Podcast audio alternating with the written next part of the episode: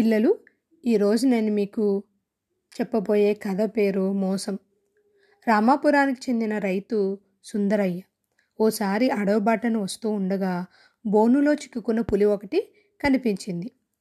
అది సుందరయ్యను చూడగానే నన్ను దయచేసి విడిపించండి అంటూ దీనంగా ఏడ్చింది.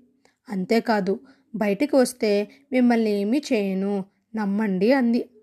దాంతో సుందరయ్య బోను తలుపు తెరిచాడు. పులి బయటకు రాగానే నాకు చాలా ఆకలిగా ఉంది అంటూ అతని మీదకి వచ్చింది. సుందరయ్య భయపడిపోయి ఇది అన్యాయం అంటూ అరిచాడు.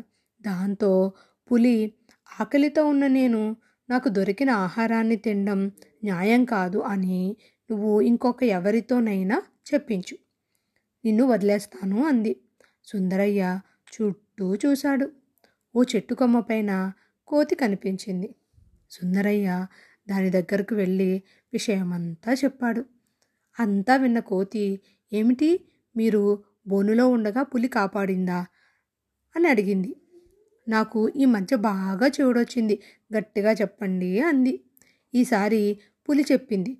దానికి కోతి నాకు నువ్వెంత చెప్పినా వినిపించదు కానీ ఏం జరిగిందో కాస్త నటించి చూపు అంది.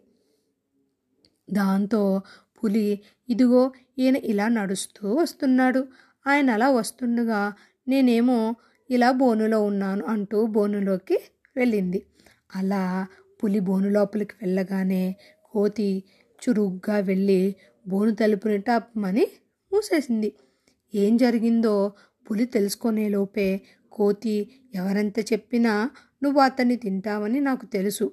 అందుకే ఇలా చేశాను. ప్రాణదాతను చంపాలనుకున్న నీకు ఇదే శాస్తి అంటూ చెప్పి వెళ్ళిపోయింది.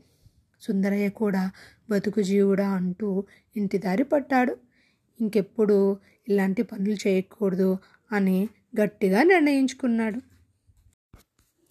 మిమ్మల్ని ఇంకొక కథతో మళ్ళీ కలుస్తాను.